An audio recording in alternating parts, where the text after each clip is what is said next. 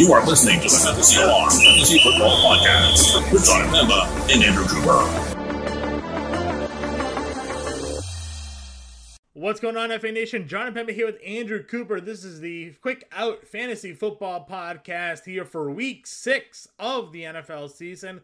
And Coop, we finally hit it.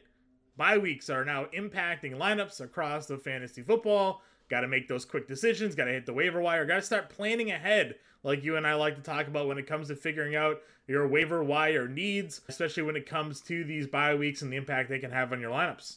Exactly. We've been talking about this for a couple weeks now, so I don't want to hear anybody, any Darren Waller owners crying this week about injuries or bye weeks or whatever, because we've been talking about it for a while. It was you versus the Hockenson owner to get somebody up to now. Hopefully, you already did. If not, we'll talk about it this week.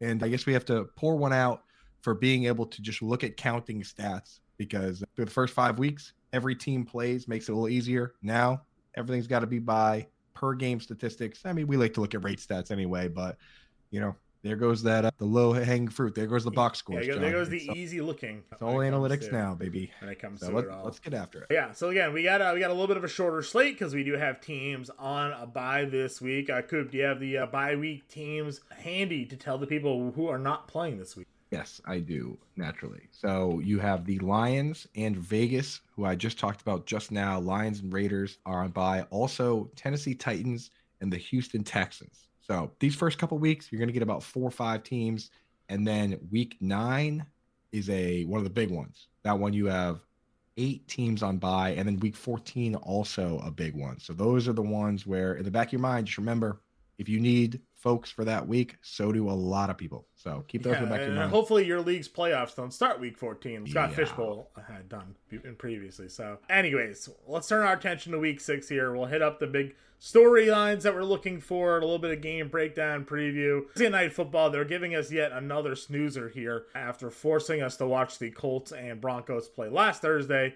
We have the Washington Commanders against the Chicago Bears. Chicago is a one point home favorite in this game with a 37 and a half game total coop. Not great. Washington's 1 and 4 chicago's 2 and 3 teams that on paper washington feels like they should be a lot better than 1 and 4 chicago feels like they should be worse than 2 and 3 i'm not too excited to be sitting down in front of my television to watch this game this week Nah, dude. And I think 37 and a half, if I'm not mistaken, that's the lowest yeah. of the season so far. So congratulations, guys. These teams are kind of the opposite, right? The, so Washington actually throws a ton. They're just not good at it. So they are third in the league in pass attempts per game with 42.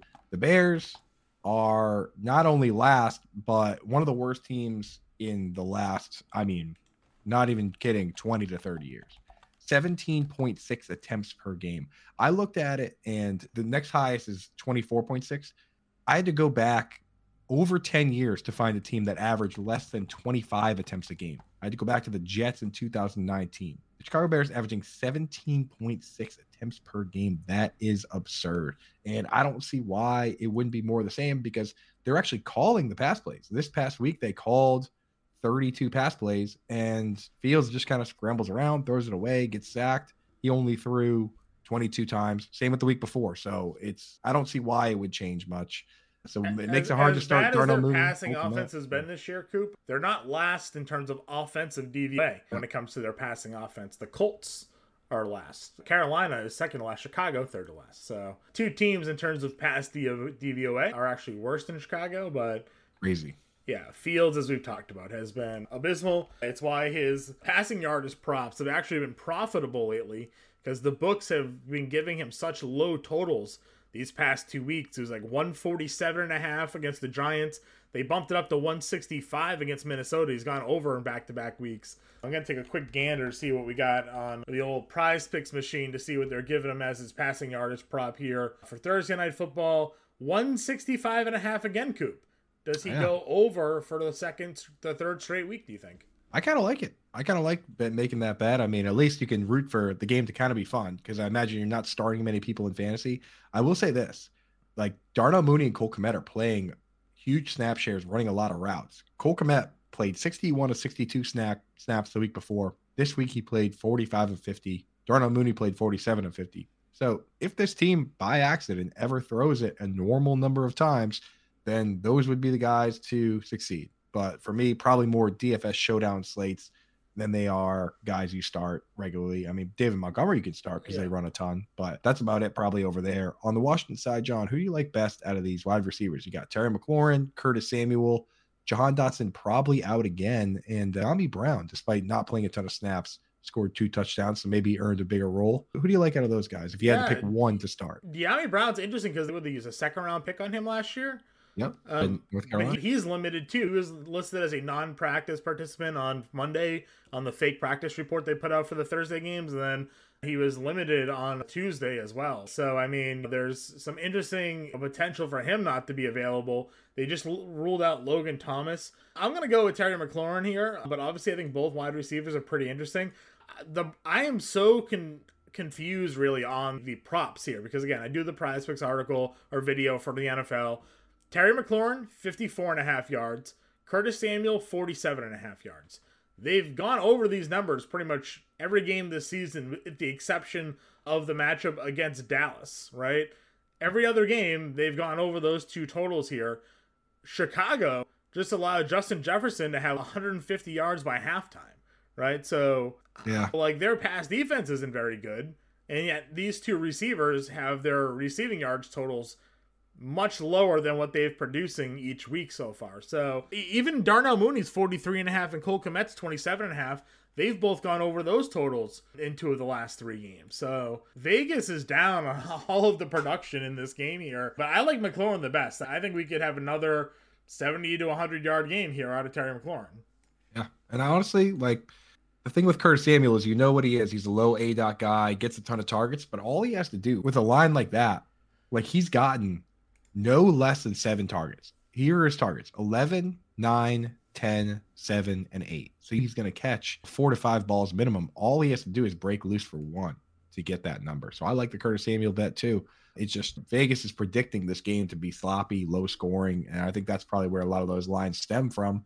But as we've seen with Thursday Night Football, if it's anything, it's unpredictable. Yeah, exactly. What are your thoughts on the running game? Obviously, David Montgomery returned last week. Brian Robinson also made his debut. You know, Robinson didn't look anything special. We didn't expect much from him here, kind of easing him into his first workload. But moving forward, do you see him like overtaking?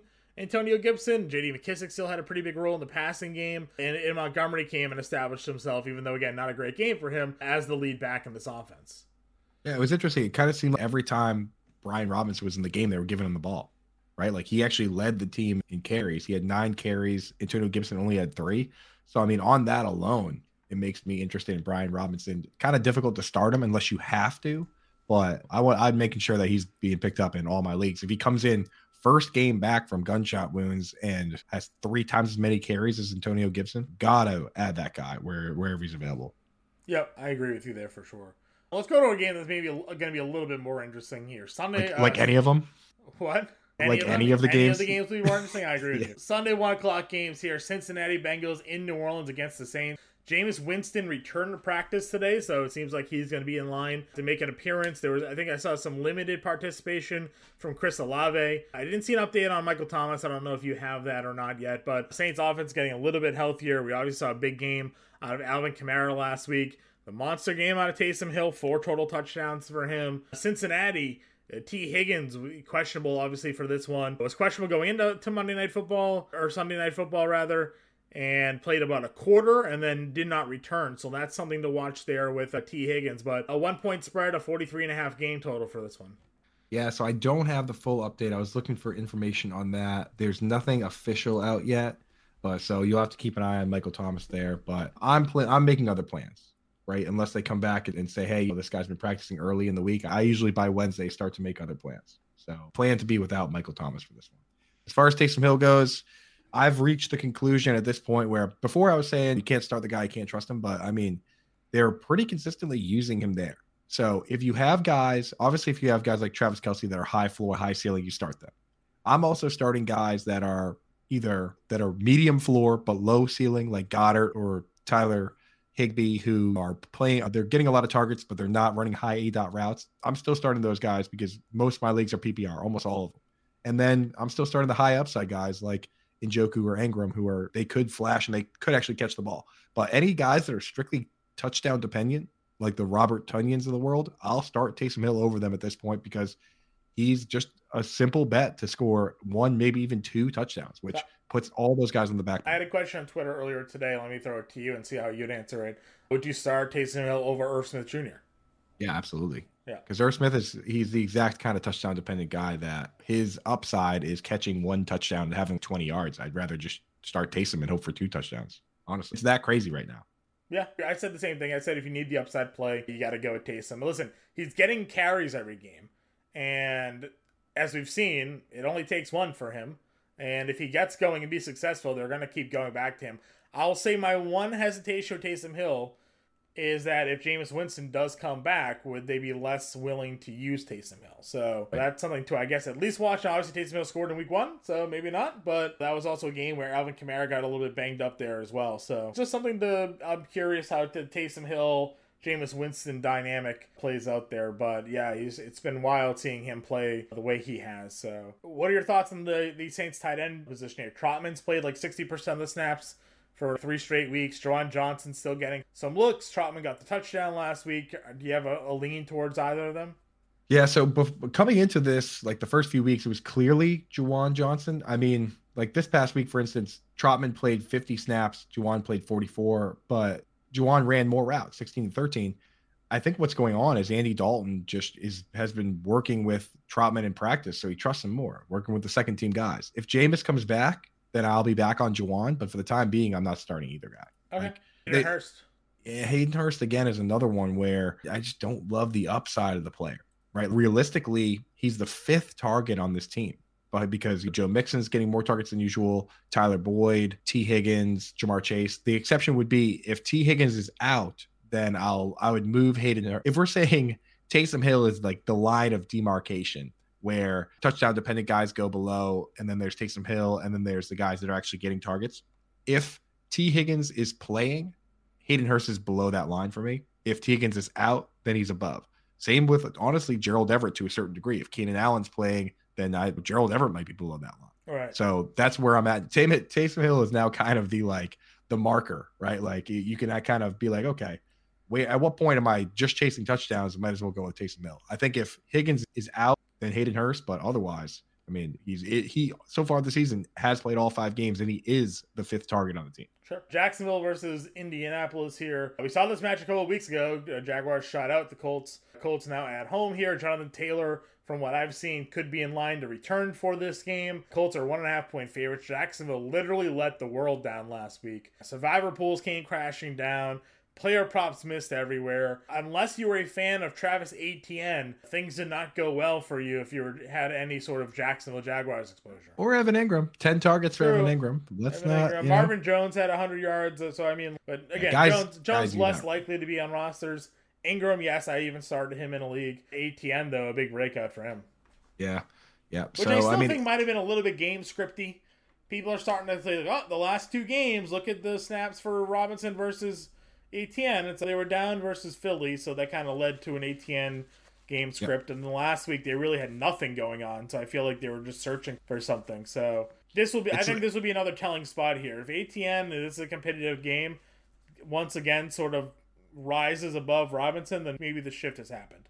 Yeah, I think it's you got it right there, John. It's basically Costco brand Nick Chubb and Kareem Hunt, where in the games where they're up big, it's James Robinson. In the games where they're playing from behind, need to throw more, it'll be Travis Etienne. I think that seems to be what they're doing. I mean, if you look at it, they both played about 10 run plays, but Travis Etienne played 30 pass plays. James Robinson only played 19. So that seems to be the way they're skewing there with that. And and I would bank on that continuing. Right? Yeah, I agree with you. Ashton Dulin landed on the IR today for the Colts, but it's actually been Alec Pierce, the rookie we talked about, obviously coming into the year, the connection Ryan you would have with him as a slot receiver. Didn't start off great for Pierce. He dropped that touchdown in week one, but the last three games for him since coming back into their lineup, 61, 80, and 81 yards receiving, 3, 4, and 8 receptions in those games. So some big time fantasy production, especially in PPR leagues for Alec Pierce. Something that I would actually expect to continue this week against Jacksonville.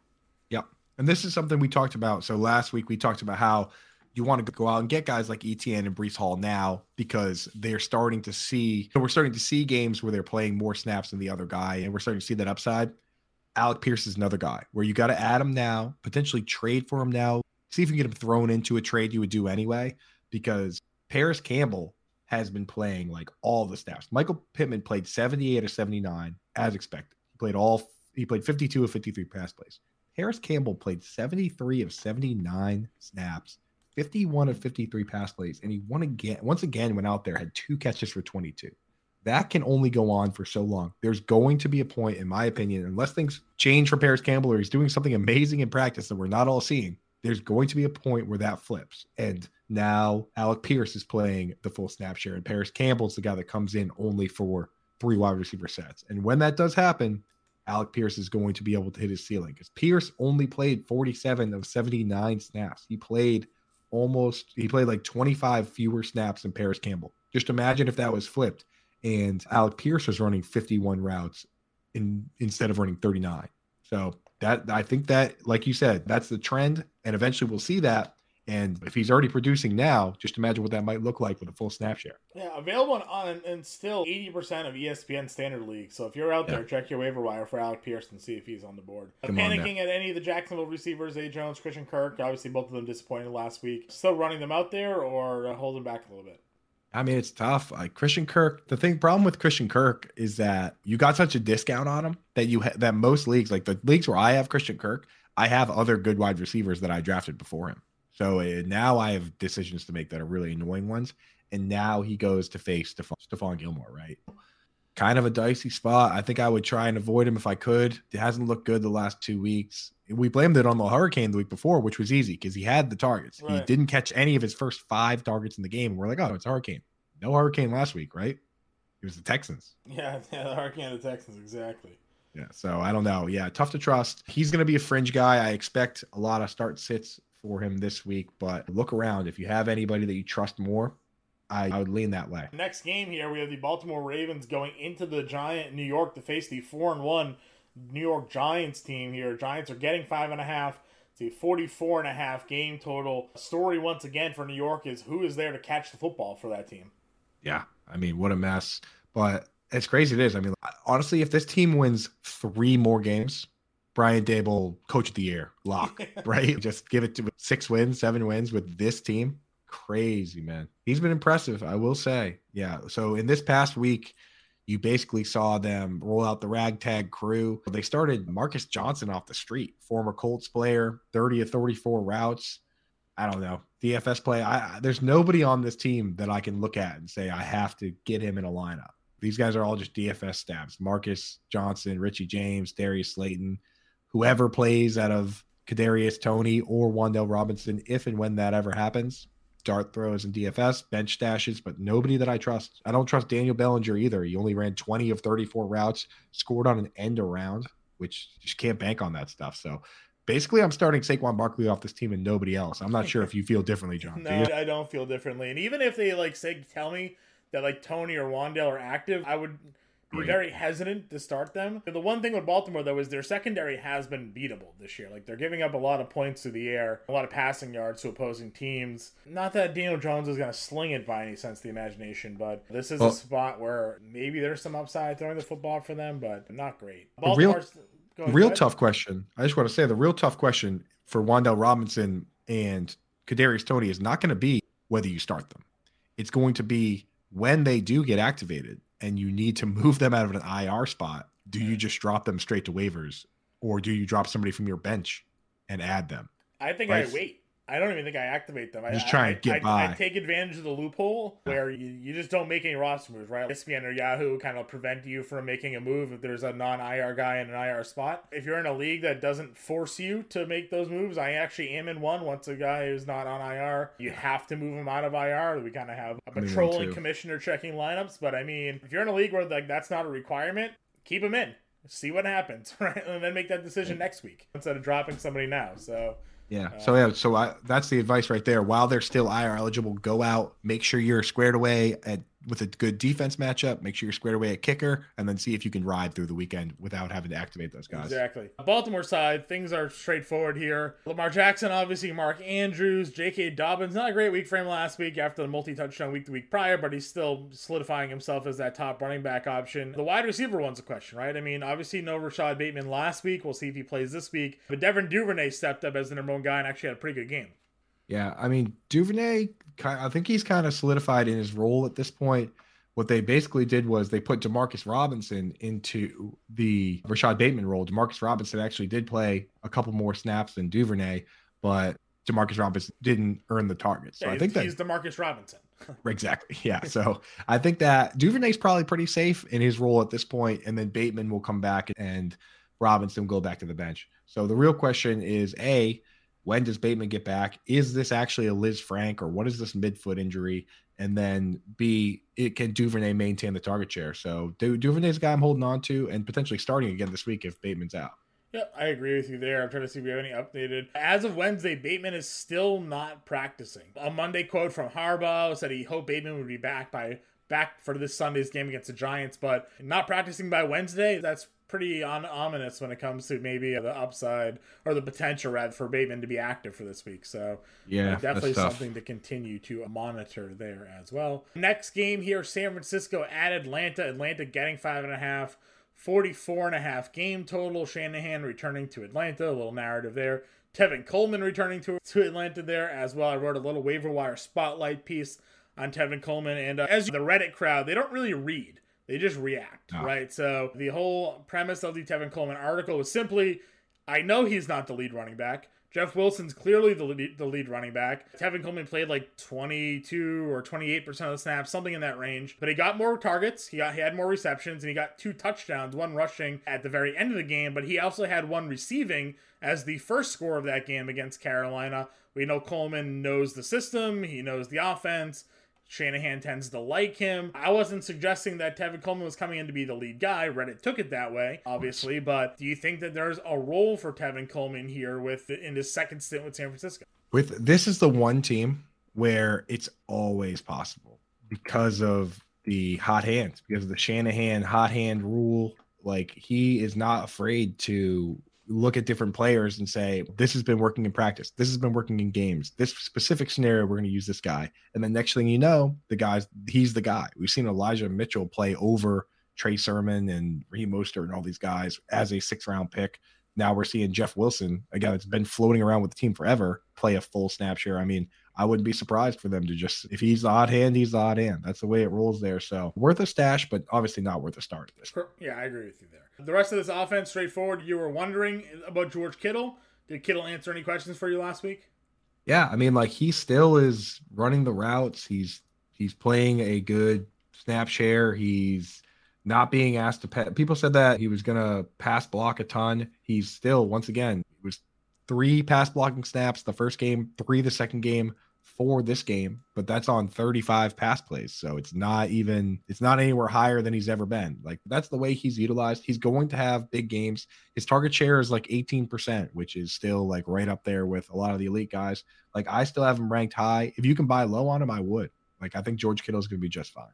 Yeah, I agree with you there. Uh, obviously, we know the other two guys, uh, Samuel and Brandon Aiyuk. That offense is fairly straightforward. For Atlanta, there wasn't any Kyle Pitts last week. We'll see if he's able to get on the field this week after the hamstring. Drake London is sort of the number one receiver there, obviously. There's no Cordarrelle Patterson, so we saw Allgeier and Huntley do their best. This just isn't another spot. Like, I don't want to play anybody in Atlanta. This isn't going to go well for them against San Francisco.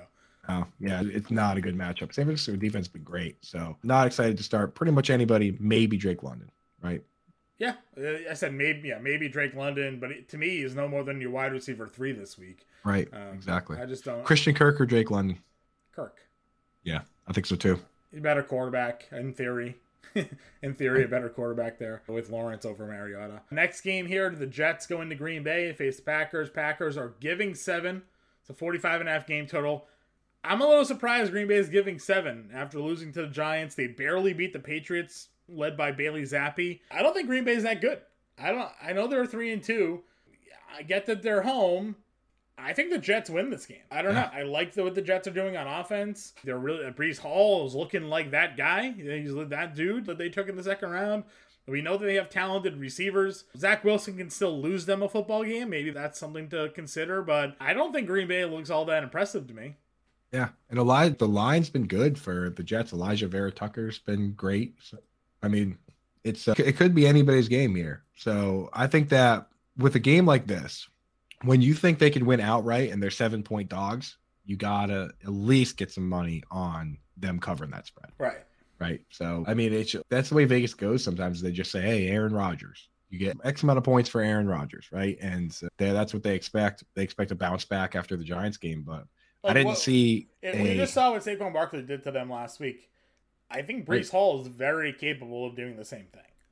Yeah, I don't see why not. I mean, so that's the scary thing there. And I, like you said, I don't think Green Bay should be seven point favorites above pretty much anybody at this point. So I'm down for that. Now, as far as fantasy goes, I think the Packers, we kind of know the situation that we thought we knew with Allen Lazard and Romeo Doubs basically playing all the snaps, but now Randall Cobb with his partial snap share. He only still only played 40 of 63 snaps, but how, you can't ignore 13 targets, right? I mean, are you in or do you? I think we can both agree that this is probably going to be the game where he gets the most targets of any game this season.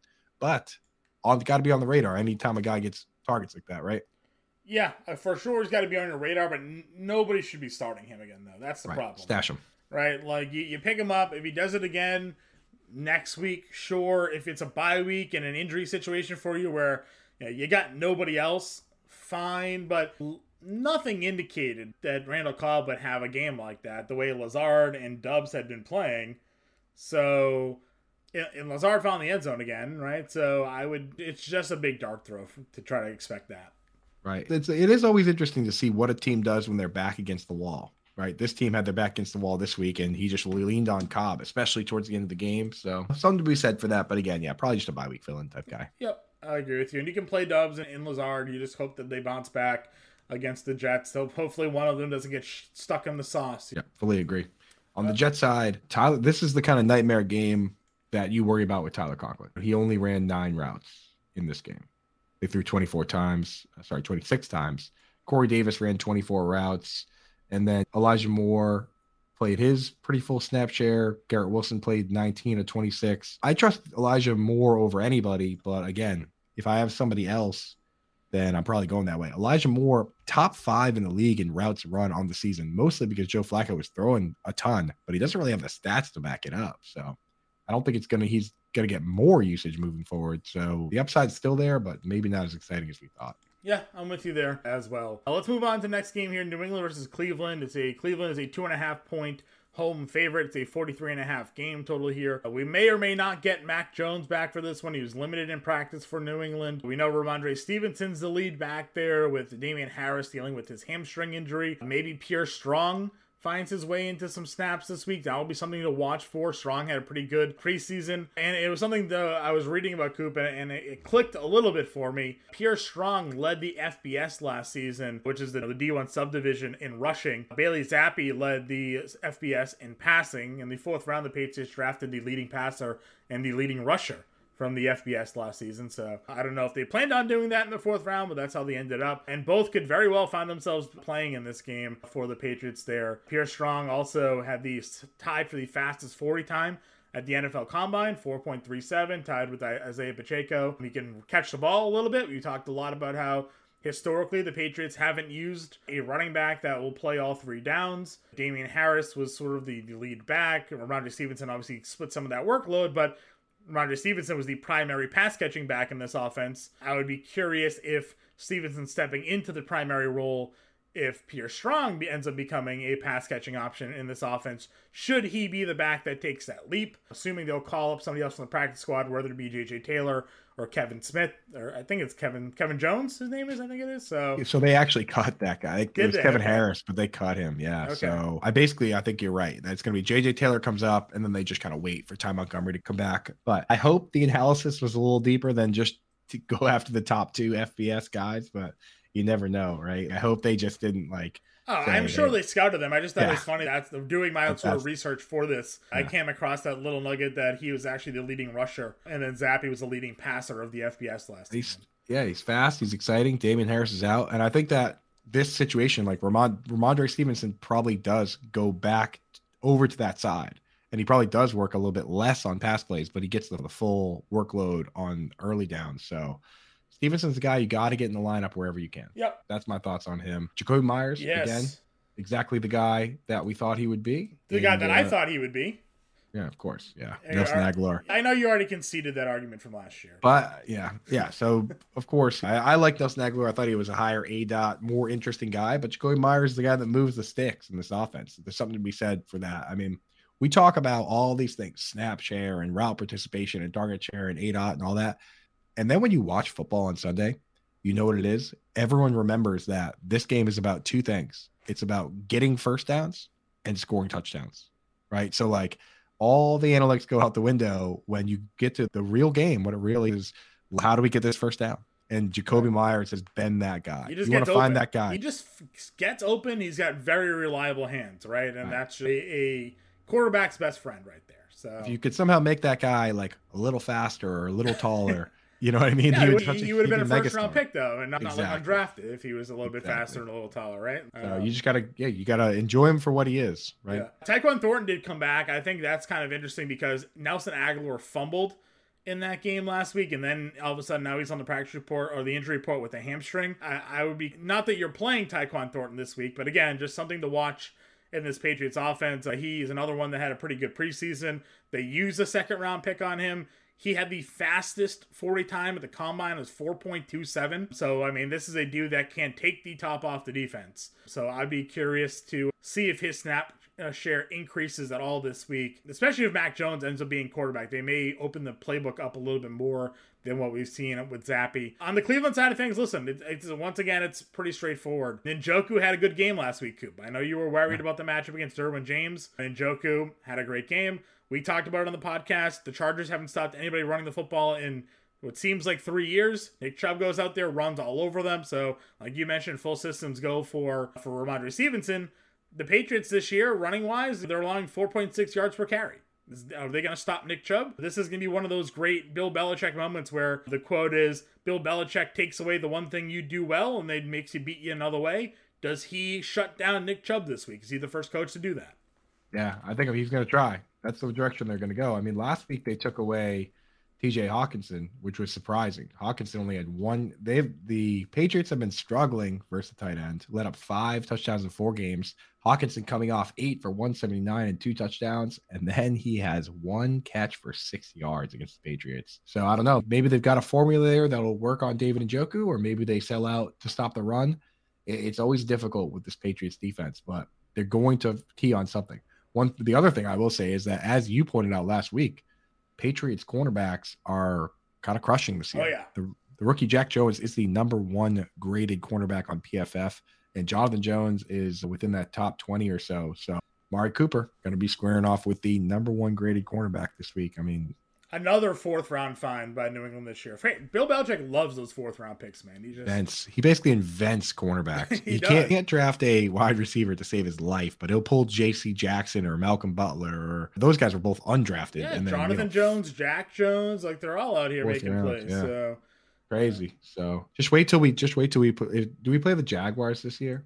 Because that was gonna. If we do, that's gonna be the craziest matchup of Joneses. Because we have Jack Jones and Jonathan Jones covering Marvin Jones and Zay Jones, and I think they also have another wide receiver named Tim Jones that has played some snaps. So uh, I'm not sure we get Jacksonville or not, but that would be awesome. Yeah, just hundred dudes on the field, all with the same name. Yeah, Tampa Bay, Pittsburgh. Uh, the Bucks are giving eight and a half to Pittsburgh, who is at home in this game. It's a 43 and a half game total.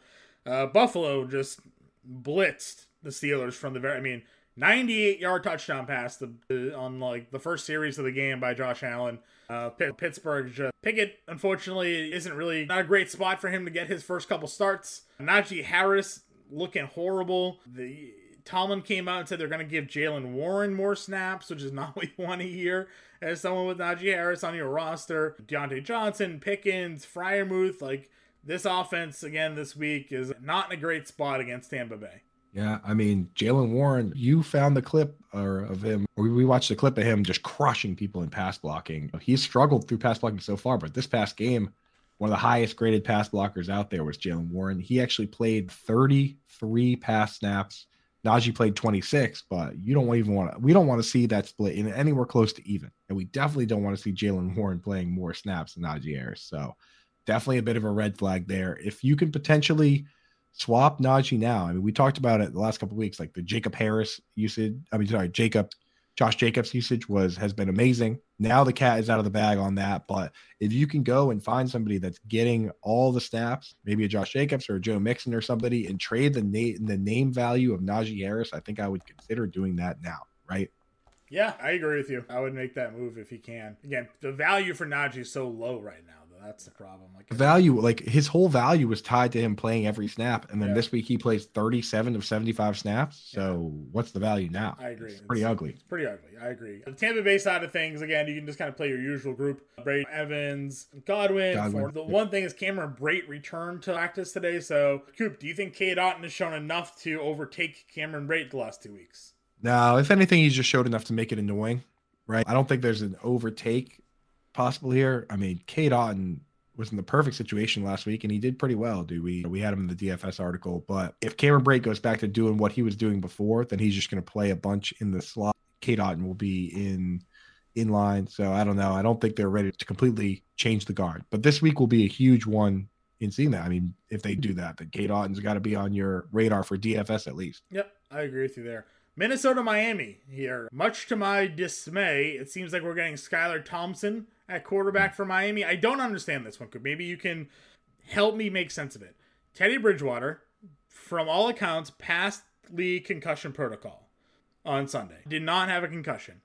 Entered concussion protocol though on Monday, despite not having any concussion symptoms on Sunday. And now they're saying he's not going to be ready to play for Sunday. If he never had a concussion, how is he not ready to play on Sunday? Why is Teddy Bridgewater not able to go here? That is confusing to me. They ruled out Tua already. So Skylar Thompson looking like the starter for Miami. You have Minnesota coming into Miami here. This is where it's curious for me. It's just a three and a half point spread. Is it the Miami flu? Is this what's going on here? Is it is, or is that why Miami's only three and a half point underdog here with Skylar Thompson as their quarterback against a four and one Minnesota team coming in? I have no idea, man. And uh, like, they, there's one word to answer that question on the Teddy Bridgewater thing: overreaction. If the two concussions didn't happen, Teddy Bridgewater plays this week. A bunch of guys play this week. They pretty much overhauled the concussion protocol overnight, and this is the result. So I think they really just need to focus on finding a way, a better. I mean, I know it's very difficult. You know what I mean? Like, I don't have the solutions myself, but refining these protocols to figure out when guys shouldn't play or should, because Tua should have never been cleared, but Teddy Bridgewater should be. So that's just the way it is. So Skylar Thompkins, uh, Skylar Thompson's going to be the guy, and I'm picking Minnesota to win this. Yeah, that, that's what I'm saying. Like, why is it why is it only three and a half? No idea. With the third string quarterback starting against a team that is four and one, something suspicious. But we talk about it all the time. These road teams going to Miami, they party on sun on Saturday night. They show up to the heat and humidity of Miami on Sunday afternoon, and they're just like not ready to go. And Miami tends to play close or whatever. My offensively, Miami still has a lot of skilled position players around them. RIP, anybody with Chase Edmonds Raheem Mostert is, is taking over that role. I have Raheem Mostert in a lot of leagues. I talked about it on this podcast. He was going for free at the end of drafts for the most part of the offseason. Once they let go of Sony Michel, he started to creep up draft boards and you could get him in the 10th or 11th round. But we talked about it. His relationship with Mike McDaniel, he knows the offense.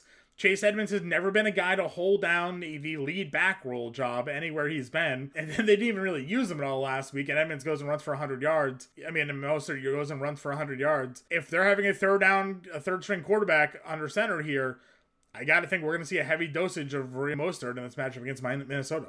Yeah, for sure. I mean, from just to go back to what you said, I don't think we have to worry too much about Kirk Cousins and Adam Thielen going out to party on Miami Beach. That's true. Week. So yeah, is, uh, this true. team might be immune to that narrative. And then you look at the injury report, and I'm trying to find the reasons why, like the Dolphins would be favored, besides the fact that the game is in Miami. Like the injury report for the Dolphins has Teddy out, Tua out, Mostert, Raheem Mostert, Terron Armstead, Durham Smythe, all didn't practice. Those guys are all starters, if not the, some of the best players in the team.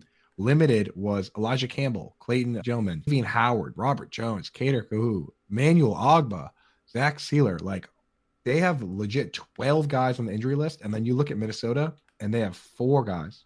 And it's like a cornerback that I don't even know, Alexander Mattison, who's backup, Darius Smith, who was banged up but uh, limited, and then Jalen Nailor, who you know is listed, but he was a full participant. So the Vikings are about as healthy as you get this time of the year, and the Dolphins, pretty much all their best players are listed somewhere on the right. injury report between all, both quarterbacks, the starting running back, Xavier Howard, Manuel Ogbah, Terron Armstead, like literally all their best players are banged up. So this feels like a smash spot for the Vikings, but Vegas, they always get something up their sleeve. They always do have something up their sleeves. I agree with you. Arizona versus Seattle. This will be the chalkiest game of the DFS world. Seattle's defense continues to give up points to everybody. Arizona, people feel like they're underperforming right now. James Conner's questionable. Uh, Darrel Williams already ruled out, so we could see Benjamin step up in this game. Rondale Moore played a lot more snaps again last week. I basically come back and played a full snap share in the two games that he's played. Finally got targeted though last week against in their matchup. So against Philadelphia. So maybe a breakout coming for him the one week before DeAndre Hopkins returns to this offense. Seattle, you just keep playing them all, right? You play Geno, you play Lockett, another monster game for him.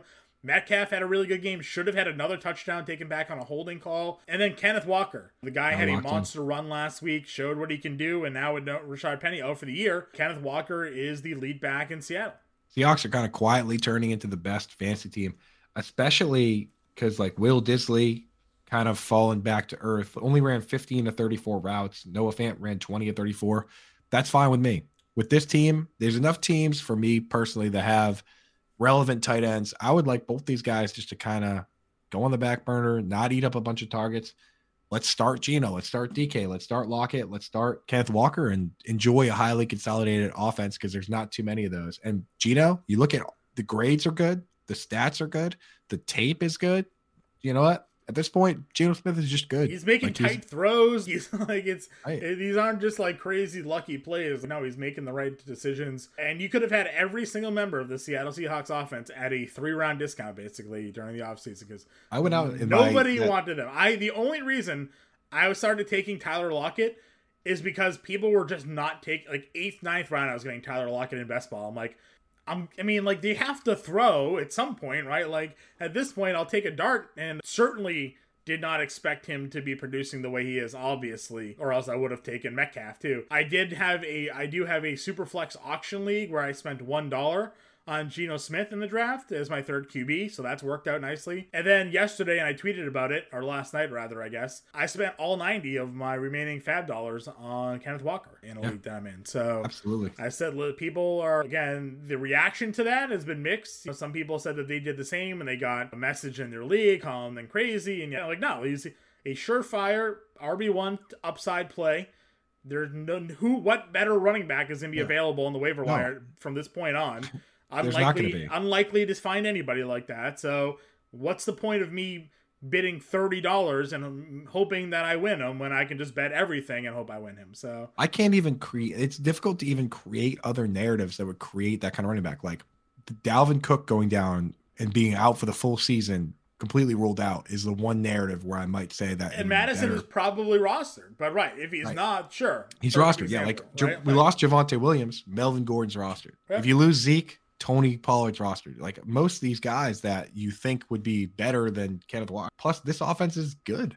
You know what I yeah, mean? So, I know. Yeah, you're not going to get better than that. This is the big one, and he's been ruled out for the full year as a broken leg, right? Yeah, so yeah, yeah, fully on board. He catches the ball, he runs the ball, he's explosive. So if Seattle's yeah. offense keeps playing the way they're playing, like Kenneth Walker, he's worth a hundred dollars of your hundred dollar FAAB. He's worth a hundred percent of your FAAB money. So in most leagues that I that people talked about what they spent on him, you weren't getting him for the waiver wire articles that said 25 to 30% of your budget. You had to spend almost all of it to get Kenneth Walker. Yes. Um, exactly. Depending on the league that you're in. So now, how do you feel about the Cardinals? They're coming in as the favorites here, right? Even on the road when they haven't played particularly well. Yeah. how do you feel about that, John? I question it, especially without a running game. You're basically telling me that Kyler Murray is going to win you a football game, and he hasn't been able to do that yet this year. So no. if DeAndre Hopkins was there, maybe I'd believe it. Again, this is just great for DFS especially DraftKings, it's an insult. They left Geno Smith at the same price he was last week. They left Tyler Lockett at the same price he was last week. He's fifty seven hundred for Geno, fifty six hundred dollars for Tyler Lockett makes absolutely no sense. But yeah, listen, you can play all those guys in Arizona. I think they're going to put up points because Seattle's stopping nobody. But it is still AJ Green in the lollipop guild over there. Yeah, right. You Marquise play you play Hollywood Brown. Moore. You you play George. Moore. You play you play Zach Ertz. AJ Green, me, but not really. It's bye week, so if you have nobody else in 14 team league, maybe then you're playing AJ Green. If Conner's out though, I mean like Rondale's kind of interesting from a, the hybrid perspective, right? Because like they will use him out of the backfield, so that is appealing to me a little bit. He has negative rushing yards in the season. No, Three I saw carries. that. Oh no, I've seen the Three carries for a negative 11. But, you know, the upside's there. We're not going to, No. we like to joke about it, but I'd rather have the, him have three carries for negative 11 yards. I'd rather have him have five carries for negative 20 yards. I watched As long as he's getting the, pl- carries. I right? watched one of the plays that they ran with him where he got a negative yardage, and it was like he upset the offensive line. like they pitched it to him, and immediately he was hitting the backfield. He had zero chance to even move with the football. So hopefully they can shore that up, or if they give him like different looks where maybe the defense don't know they're about to pitch it to, to Rondale Moore, that he'll have more success. But yeah, pretty uh, pretty ugly uh, opportunities for Rondale so far. I Break one. believe in his running ability a little bit more. He's too slippery not to break one at some point, whether it's going to be a screen or a, he'll break a gadget play and we'll all be like, oh, Yep. there he is. I agree. All right, Carolina versus Los Angeles here. Uh, the Rams versus the Panthers. We said on this podcast last week again, it made no sense that the Rams are five and a half point favorites against that. Held true. Dallas just blew them out. Didn't really matter. Matt Stafford looks horrible still. Cam Akers looks bad. Offensive line looks bad. Allen Robinson is droppable at this point. Tyler Higbee still was kind of okay, and Cooper Kupp was good. But I mean, Yeah. maybe they get going against Carolina, but no Baker Mayfield. They fired their head coach. They fired their defensive coordinator. Uh, PJ Walker and crew going into LA this week doesn't seem too too good for anybody in this game, really. Nah, no. I mean, every once in a while you get one of those we're free games where it's like you, they fire the head coach and then all of a sudden they win. But I I don't think this is a good spot for it without your quarterback. Tyler Higbee, like you said, like full PPR, you start Tyler Higbee every week. He's getting the targets, everything, but his aDOT is 3.3 yards, and he's not he's not fast, so he's not a big YAC guy. So it's 10, 10 targets, but he had 40 yards or whatever, 48 yards. So uh, full PPR guy, get him in there in a standard league. He might be below the Taysom Hill line. I don't even know. I'd, I think I'd still start him in standard. Like Higbee, at this point, he, since Allen Robbins is not showing up, he's the top two target on the team. That's the condition we look for upside. So get him in there. Yep. Can't start Allen Robinson. Can't start Ben Skowronek. So I think really it's Cooper Kupp and Higbee, and you're waiting to see if Van. I mean, I'm stashing Van Jefferson if I have an IR spot because somebody's got to do something outside of those two guys, right? Yeah, I agree with you. Somebody has to literally do it. Panther it. side, you start anybody besides CMC? No. Yeah, I agree. Nope. Got to start CMC though. Yep, you gotta see. Yeah, you gotta play CMC, but he's probably like a. Realistically, maybe he's like a flex upside play this week, right? Yeah, Like, just play, just get him in your lineup in your real leagues and don't use him in DFS. Yeah, and just yeah, just hope maybe he breaks one. Buffalo, Kansas City. If you're not stacking Seattle, Arizona, you're stacking this game, and I've made multiple lineups already in DFS, uh, both DraftKings and FanDuel, where you can stack both games because pricing is weird. Fif- 53 and a half game total. Kansas City is a home underdog for the first time during the Patrick Mahomes era. Two and a half point underdogs for Kansas City here. Smoke them if you got them, basically. Yeah, this is a this is crazy. You start Diggs, you start Davis. How do you feel about Devin Singletary? What went I down like it. there? Listen, I talked to this about Howard Bender. I sent him a lineup earlier today, and he questioned why I had Devin Singletary in the lineup. And I said, because look at it. The two games where Buffalo blew out their opponents, Pittsburgh and Tennessee, Singletary wasn't involved in the game plan. They, they just didn't need him because Josh Allen's throwing this football. It doesn't really matter what the score is, and when this and, until they get to a point where they're winning by too much, and then they like run the ball with Josh Allen. like they just Right. they, they don't even really utilize the running backs as much.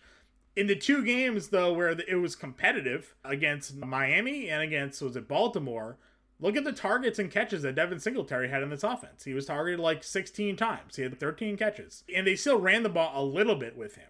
So I think this is going to be one of them shoot 'em out games. And if Devin Singletary is the pass catching running back in this offense, this should be a game where he could see five, six targets, maybe more in the, in this sort of environment. So I am fine with Devin Singletary here. Yep, bingo. There's no tight end that I'm playing for the Bills, even if Dawson Knox plays. Can't trust him. I haven't been able to trust him all year. So no tight end over there. Obviously, Kelce, you start him anywhere you have him. Yeah. And then It's the normal story with everyone else. The McKinnon Clyde Edwards Helaire split has been annoying. Once again, McKinnon played more snaps, but we've also seen Clyde play ton of snaps. So it's not as consolidated or fun on this side of the on this side of the ball. Are you I'm starting Clyde Edwards Helaire in the places I have him, but that's mostly because I don't have anybody else. how do you how are you feeling about this? No, I'm playing CH. Again, he catches the football. They proved when they're ahead big, he's the guy that gets the football to run too. I think what happened with the Jerick McKinnon thing last week was just that he had a couple big runs and he really just went with it, right? Like he broke through, he had a couple long runs. Helaire also had that play where Mahomes just hit him between the numbers on the back of the jersey because he never swung his head around. And maybe there was a little bit to do with that as well, where they're like, all right, man, if you're not going to be in the like in the game, we're just going to go with the guy who's actually running well. And I think that was really the only reason that McKinnon kind of played the way he played last week. I think if he didn't have some of those bigger runs against the Raiders, they would have led more to CH in this one. So I'm not overly concerned about it. Yeah. In this game, I think so. Finally, Kelce gets a tough matchup with Matt Milano, one of the best coverage linebackers out there. I think this is a game where Juju or MVS, one of them scores the first touchdown this season. Yeah, I like MVS. You know, more than yeah, 35. I mean, if you look at it, 35 targets for Juju, 31 for MVS. But, you know, in the grand scheme of things, if they're going to get equal targets, MVS at least is running the higher eight out routes. Yep. Right. So if it's going to be equal targets, give me the guy with the higher. They're going to take a shot uh, downfield with him at some point. So. Getting downfield. Yeah. So go with MVS. Yep. I agree. Sunday night football game. We got a good one here Dallas versus Philadelphia. Philly is a six point home favorite, 42 and a half game total here. Two of the league's best defenses going at it. Cooper Rush is going to be the quarterback once again for Dallas. Philadelphia, again, their offense with Jalen Hurts has looked really strong. Devonta Smith, another really good game for him. Maybe even, and as big as I was on A.J. Brown, maybe Devonta Smith is actually the number one receiver in this offense, or it's just that AJ Brown's getting the tougher defense, and defenses have to pick and choose. We can't double both, so we have to figure out which one we're going to try to shut down. And they just keep going AJ Brown, and therefore Devonta Smith is tearing them apart. It's yeah, uh, it might just end up being whoever Trevon Diggs is covering when he decides to let up his 60 yard touchdown. He let up he let up two huge plays last week. One of them was the Cooper Kupp, and one of them was this who was it? Tutu Atwell. yeah, the perfect the perfect Trevon Diggs game is he lets up a 60 yard touchdown he he himself has a interception for a touchdown, and then he gets in some sort of dust up. That's a like that's the Gordie Howe hat trick, but in exactly football? yeah. The yeah. Diggs. It's like Asante. Remember Asante Samuel with the Pats and also with the Eagles. That was what he did. He just he either intercepted or or he let up a monster play, and it's exciting. I think like you basically have the fantasy football game of the night, Bills versus Chiefs, and then you have the real football game of the night, which is the night game, right. the gritty game. I mean, this, this is, is for. One as wild as it seems, we could come out of week six with three five and one teams in the NFC East: the Giants, the Cowboys, and the Eagles. So, which is what we thought the AFC West was going to be, but those teams yeah, actually. the NFC East is out here being top of the line. Should Dallas pull off a victory and the Giants go out and, and win their game against Baltimore? So crazy game. Uh, it's going to be crazy game. I mean, Eagles favored by six. I don't know, man. I don't, know. I don't know. It's, again, that this is again one of the tougher defenses that Philly's going to face all season because of that pass rush. Is just here's the thing. Dallas is probably the first defense that can match the speed of Philly's offense, right? Yes. And that's what's going to like Micah Parsons isn't gonna get outrun by Jalen Hurts, right? Jalen Hurts outruns everybody. Michael Parsons is faster than he is.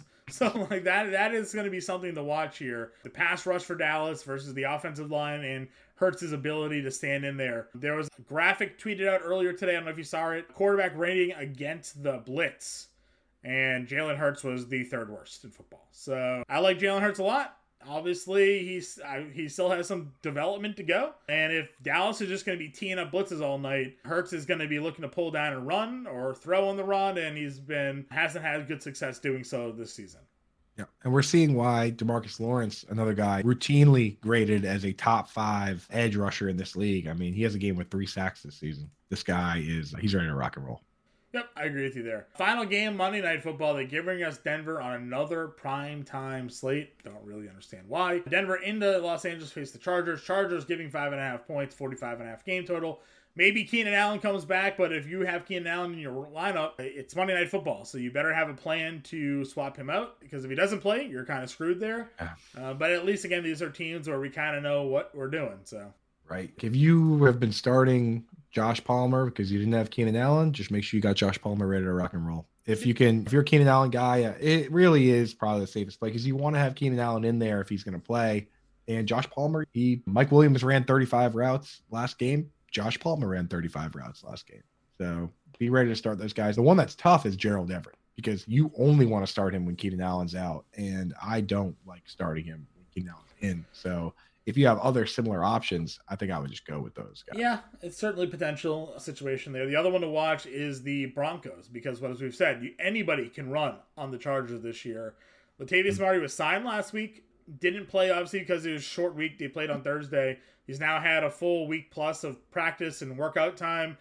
Melvin Gordon didn't look great last week against the Colts. Mike Boone looked okay. If this comes out to the spot here, Melvin Gordon maybe gets off to a slow start or he fumbles. And Latavius Murray looks like he did in London when he played for the Saints and had a really strong game there. Maybe that ends up being the uh, the changing there of Latavius Murray taking over in Denver.